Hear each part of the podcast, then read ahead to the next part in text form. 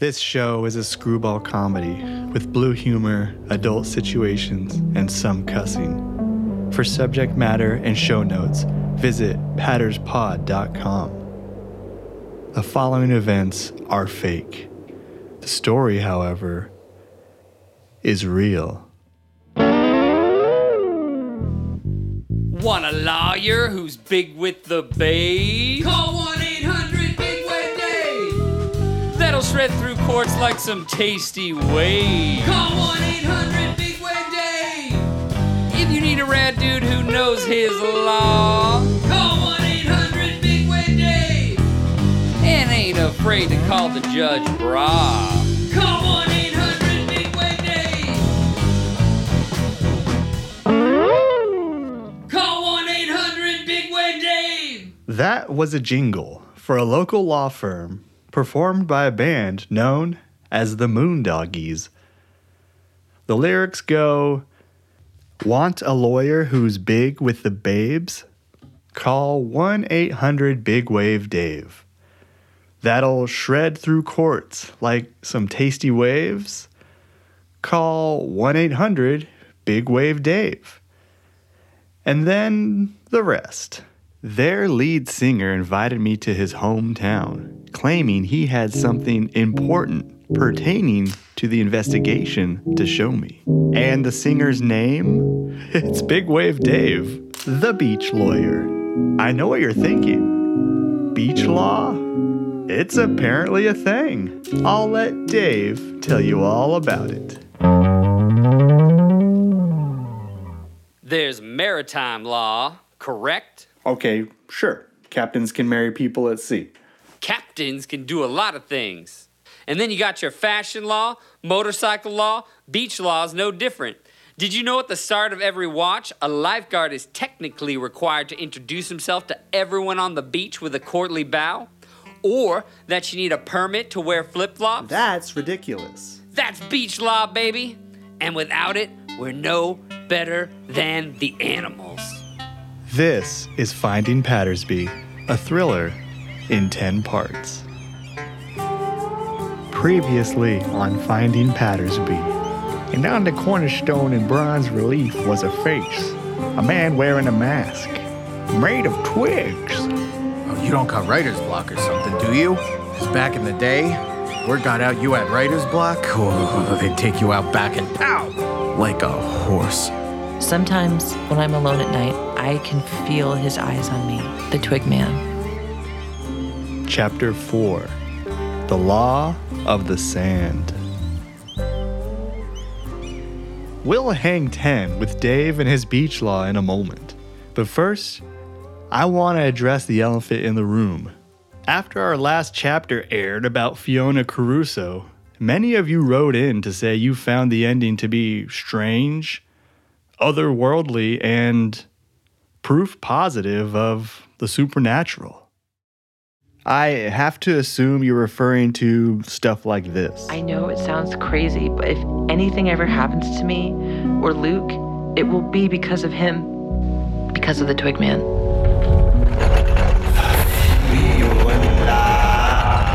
Some of you also called this moment bone chilling, a scary good time, and a total creep fest that left you wanting more.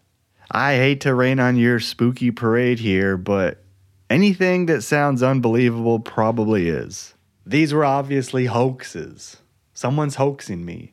Like one of those old videos where a psychic doctor would claim to pull a tumor out of somebody, but really it was like a chicken breast tossed into a bowl of water. We got hoaxed. There's no shame in admitting it. It happens. But while we're on the subject, hear me now. For an investigation like this, where we are science based, we are fact based, where we trust what the data say, I'm only interested in the here and now, folks. This ain't the Ghostbusters. It's sleuthing, mind hunting, real gumshoe shit. Also, Santa Claus doesn't exist if you need me to say that too. Now, this publisher character that Fiona's accused as some sort of malevolent figure behind all this, him and his kooky crew, I am interested in. Let me explain. During one of my classic research sessions, I peered deep into that cable laden, data filled lady we call the internet and found that a few months before Pattersby went missing, Pattersby Storytellers Incorporated, where I worked, was secretly acquired by an entity known as Monomyth Publishing. I could not find any named executives behind this entity. I did find a website, which I will now describe. The splash page greets you with the warmth of an usher in a funeral home located on Wall Street. To be sure, it's barren in design and cold, impenetrable. Dark as a starless night. It feels like a rectangular abyss, save for a sleek letter M styled in that way that I don't know the name of. Um, and it's like if the Empire State Building was a font. That's what it looks like. I click on an About section that reads The goal of Monomyth Publishing is to breathe new life into the age old art of storycraft. Whether it be a tale as old as time or a new experience ready to be discovered. Our authors strive to place readers inside the very universes they create. We aim to thrill, Um, okay. The word authors is generously hyperlinked, and a simple click brings up a roster of top talent. Pretty standard, but it doesn't take a names expert to know something's fishy here. By which I mean, all the hotshot authors mentioned in Fiona Caruso's recordings are also listed on this website your John Jasper Linkses, your Chuck Chances, and most importantly, as far as myself and our beach lawyer is concerned, Tawny Gatherbrook. Or, as Fiona Caruso called this bunch, the children of the thrill. Which brings us to the land of sand, sun, surf, and scoops. Portola Beach, California. To those who've never been, Portola Beach feels like a nuclear shadow burned into the coast from a paradise bomb that went off decades ago. And whatever life force continues here is fueled entirely by the fallout. Precious few hunks and babes enjoy fun in the sun these days. In fact, the only hard bodies you're likely to see here are in the yellowed novelty postcards ogled over by wobbly winos who shovel through sandy floored liquor stores while turf hungry surf punks go loco on posers. Gidget, this ain't. And presiding over all of it, like a suntan Batman in a Tommy Bahama shirt and khakis, is Big Wave Dave, the beach lawyer.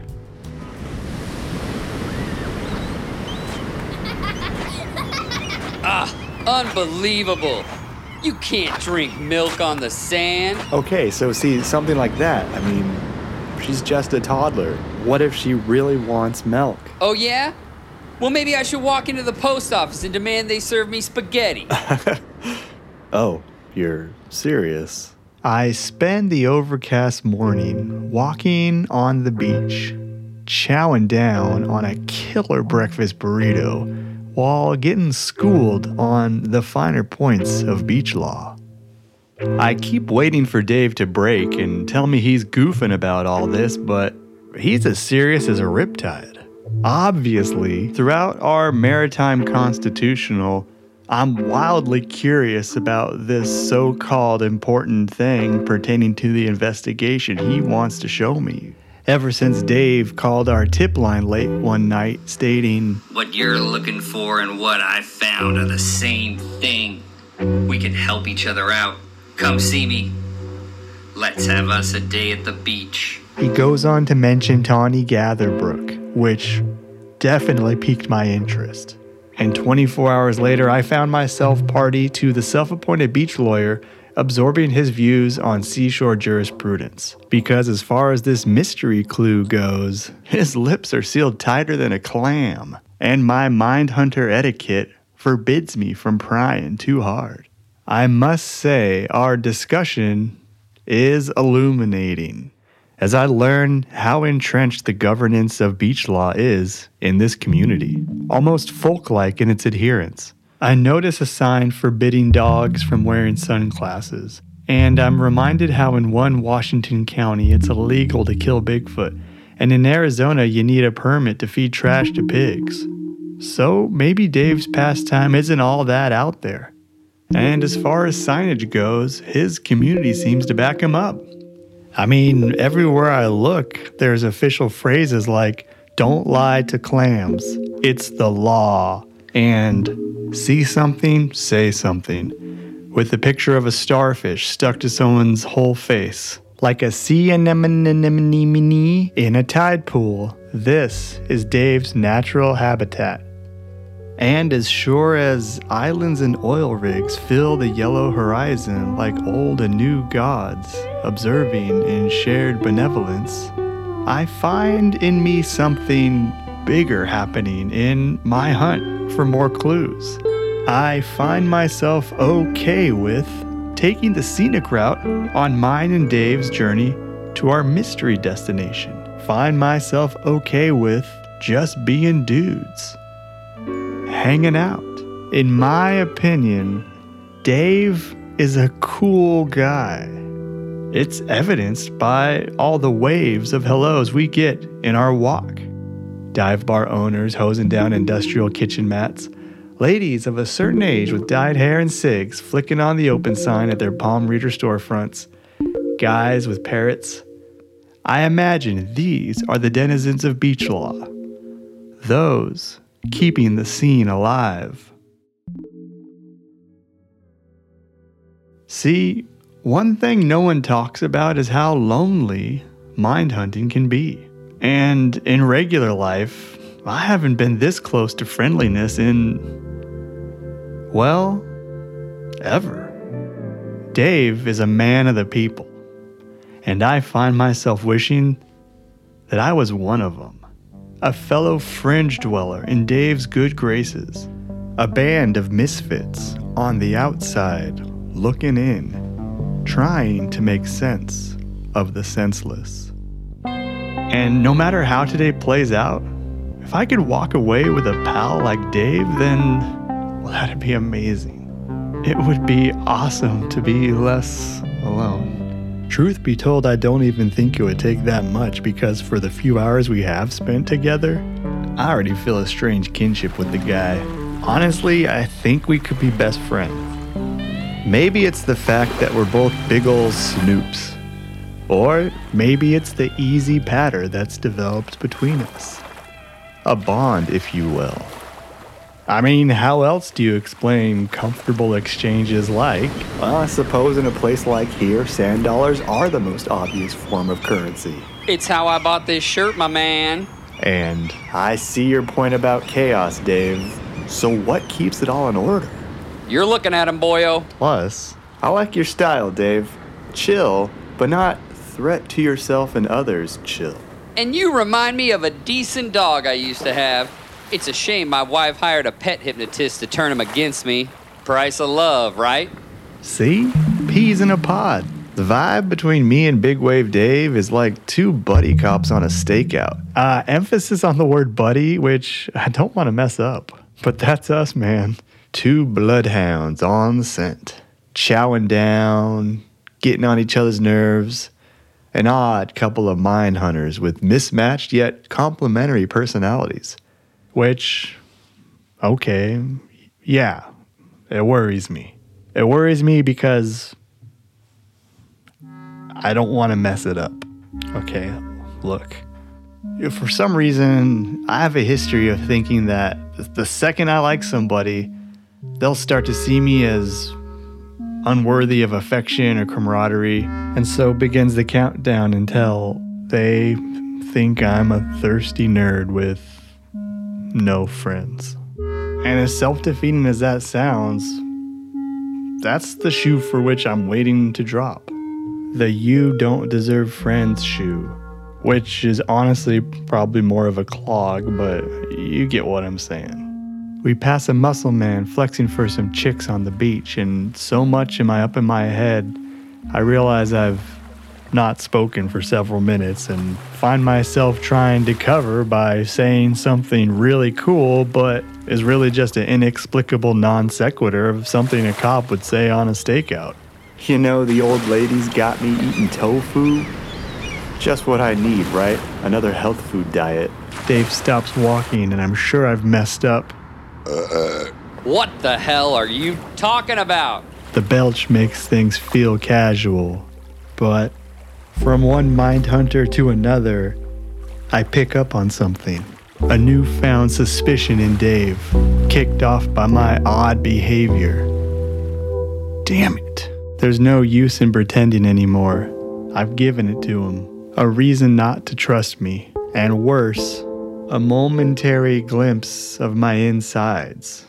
My real insides. The hidden part that spurs a look. It's a look I fear I've seen before. A look that says, I'm not seeing you as you are. I'm seeing you different. I try to change the subject and point out something harmless on the beach. Uh, hey, look, sandcastles. Neat. Turrets. Dave does not join me on my retreat into small talk.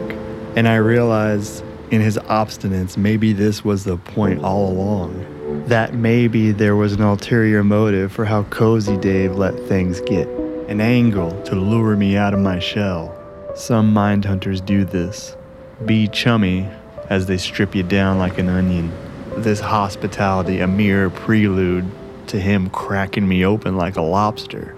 He brings up a subject that feels unnecessarily charged. You know, I once ripped a fella who had his idea for a sandcastle plagiarized. Can you imagine someone would do that? Steal someone else's idea? Dregs of society, man. Garbage. Big whoop, Dave. It's a sandcastle. I sound tougher than I feel. I'm not quite sure what he's getting at, but I know he's not really talking about sandcastles, and I worry Dave is working me into his crosshairs. I mean, what gives? Why is this cat trying to sack me out? Would you steal someone else's idea? I, uh, no. No. Dave doubles down like I'm Goody Proctor in this one man crucible, then scuttles up to me like a vindictive crab and whips off his shades, a tan finger jammed in my face. You sure about that?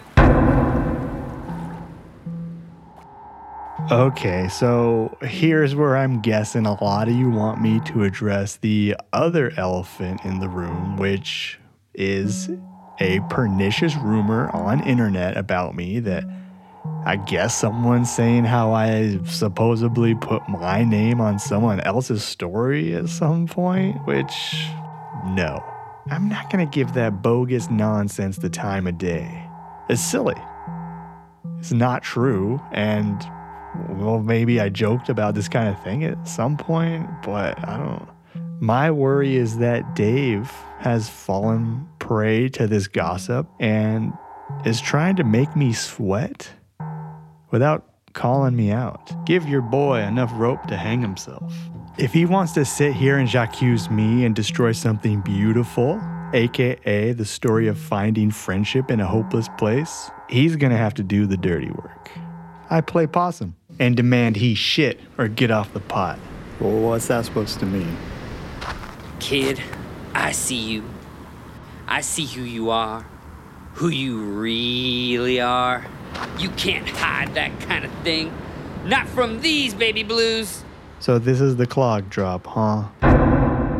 I thought we could be pals, but I worry Dave's chosen to believe internet instead of coming to me first. And just that knowledge brings up old tapes. And even though I don't want to, I can feel myself start to cave. My nerves have never been more jangled, and I start sputtering defensive nonsense. Look, you can't. I don't know who you think I am, but obviously, you know, be that as it may, granted that My heart rate rises, my cheeks flush, and I feel all alone last picked on the playground again. na na na na na. I shut my eyes tight, wishing a tsunami would sweep me out to sea. When instead I feel something land on my shoulder. I hope it's an albatross ready to carry me off, but I open my eyes to find Dave's hand there instead, clapped on my back, sporting a huge Cheshire grin. Hey, hey, relax, kid. I'm messing with you. He beams at me with a smile that immediately relieves all tension, as if to say, Hey, dude, the past is the past, and that's a beach law, uh, in my continued assumption. Maybe too soon, I start gushing. Oh, Because I thought you were going to say, never mind. Quick note I, I thought Dave was going to bring up uh, not anything that they say about me on internet, but uh, how in high school I was voted most likely to not have friends, which I don't know why the teachers let that ride in the first place, but I'm just relieved to hear that mine and Dave's buddyship still has a shot. Thankful to also not have voided my bowels, I stare at my feet almost apologetically, ashamed that I could ever doubt Dave and wonder aloud. But, um, who do you think I am? He puts his whole arm around me and looks off to the scenery before us, like we're sharing the same vision. His clutch tightens, and something in his head makes him serious again, like an unresolved memory bubbling up to the surface. You're from the scrap heap like me. What? Uh, I, gu- I guess you could. I wouldn't put it that way, but yeah, I didn't have it super easy growing up. I mean, who does? A lot of bologna cooked on the stove. The endorsement seems to satisfy him, and he continues. Only now the distant look has returned to his eyes, and it feels like Dave is having two conversations one with me, and one with his demons. So tell me, why do you want their approval? My listeners? Without them, there's no one to hear the important things I have to say. No, not them. Them. The bigwigs, the fancy men, the one jingling their keys to the kingdom while you grab away, just out of reach. His intensity makes me feel like I'm in the hot seat again, and I do not want to lose Dave at this point. I don't know what to tell you, Dave. This isn't about, you know, being one of them or uh, impressing fancy men or whatever you're saying.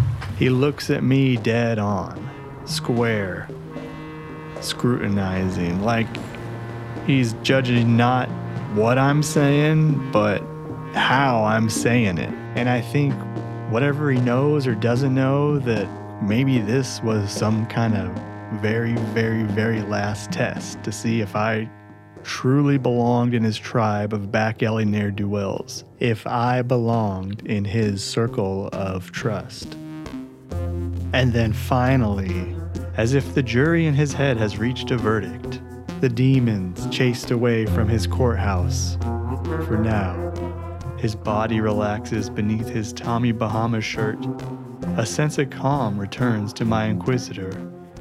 He hands me an olive branch, but, you know, not literally a branch. It's a token of acceptance. A pair of worn binoculars he undrapes from his neck. Ritualistically, the neck strap yellowed from many a stakeout. I clock a faded sticker on the black textured barrel of the binoculars that reads, Locals only. And with this solemn, almost stoic gesture, he shows me the way. And I feel like we're actually cool, cool again. And it feels cool to be cool with someone. I'm not alone. Look over there, just past that cove. That cove? No, the other cove. To be fair, there's a lot of coves. More coves than I've ever dealt with. But then I finally see what he wants me to see. There. See that glimmer? Oh yeah. Gosh, that's that's far. And it is. There's no way I would have spotted the golden weather vane on the tall mansion roof that peeks out just over the sea cliffs, like an upside down geometric lightning bolt. I take in the rest of this ornate seaside mansion. That seems to be the whole reason Dave brought me here. The thing he wants me to look at. All three stories of it. This mysterious abode. It looks mm. like a place F. Scott Fitzgerald would vacation at in the 1920s. That kind of deep brown shingle exterior, worn and compromised by decades of misty salt water. Windows built sturdy to withstand a constant ocean assault in the form of tidal droplets cast upon this stately yet leisure hewn fortress. It feels like a pier or a wharf from yesteryear, dismantled and reshaped into a structure for the living.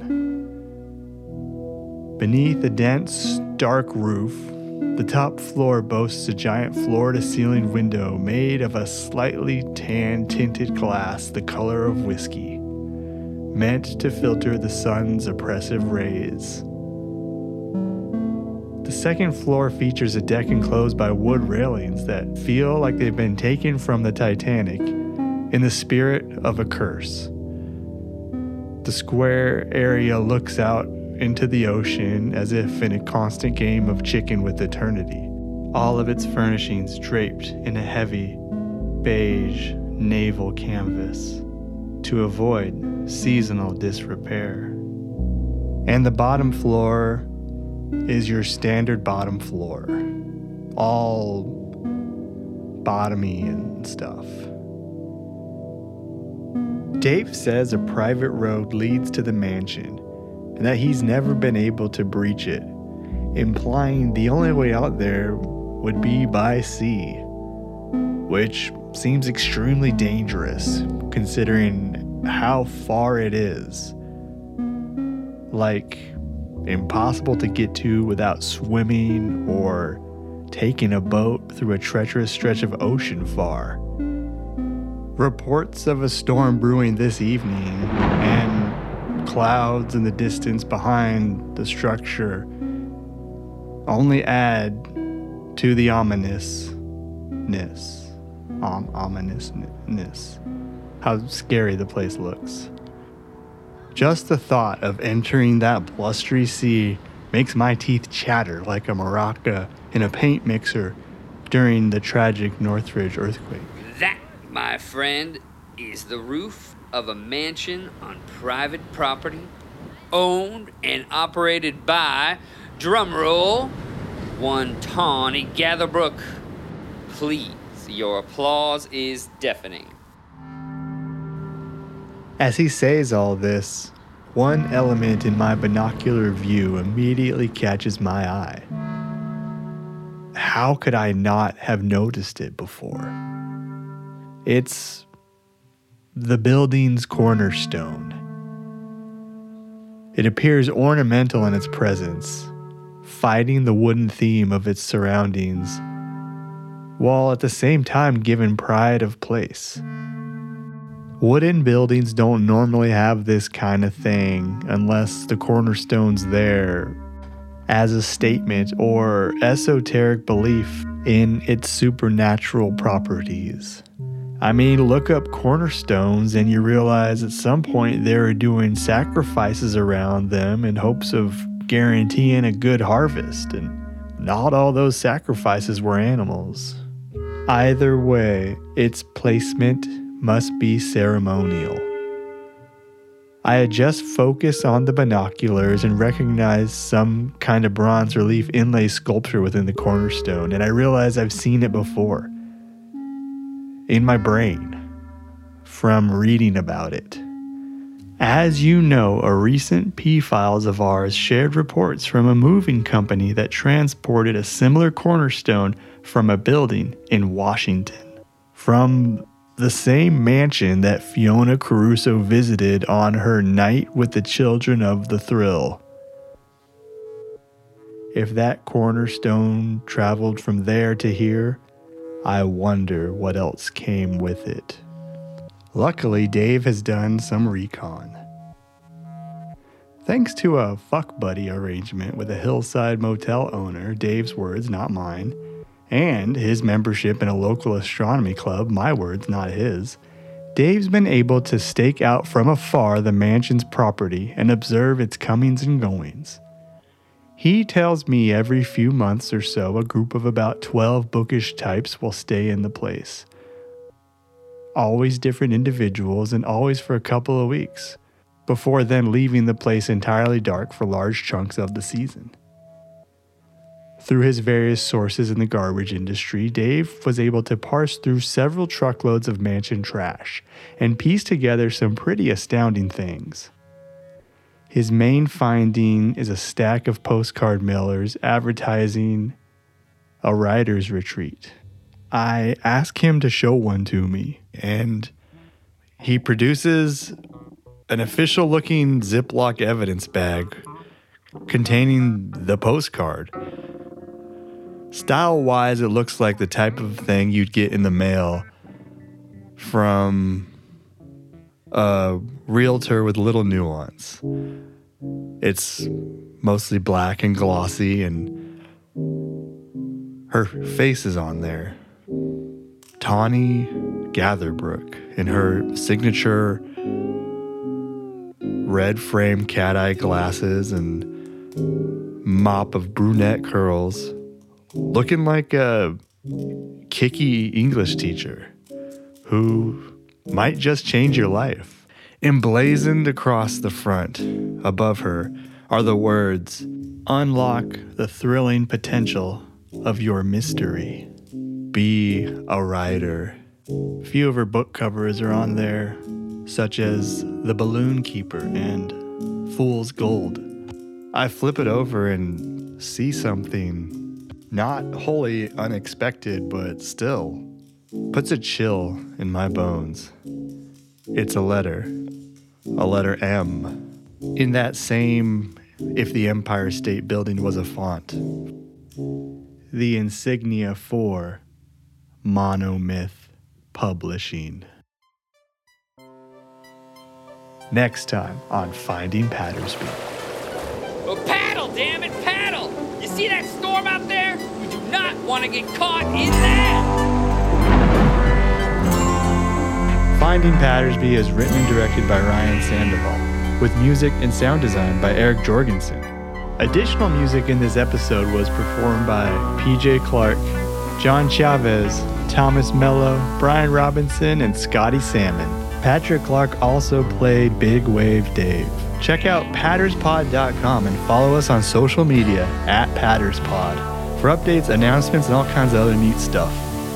We also invite you to join Apollo Plus, where we release early bonus content a little earlier over there. Trust me, they also got a lot of cool shows, and supporting them means supporting us. If you're enjoying yourself, consider leaving a review wherever you get your pods and tell others what you like about our show. It honestly keeps our fires lit. That'd be so awesome. And until next time, see you in the thriller pages.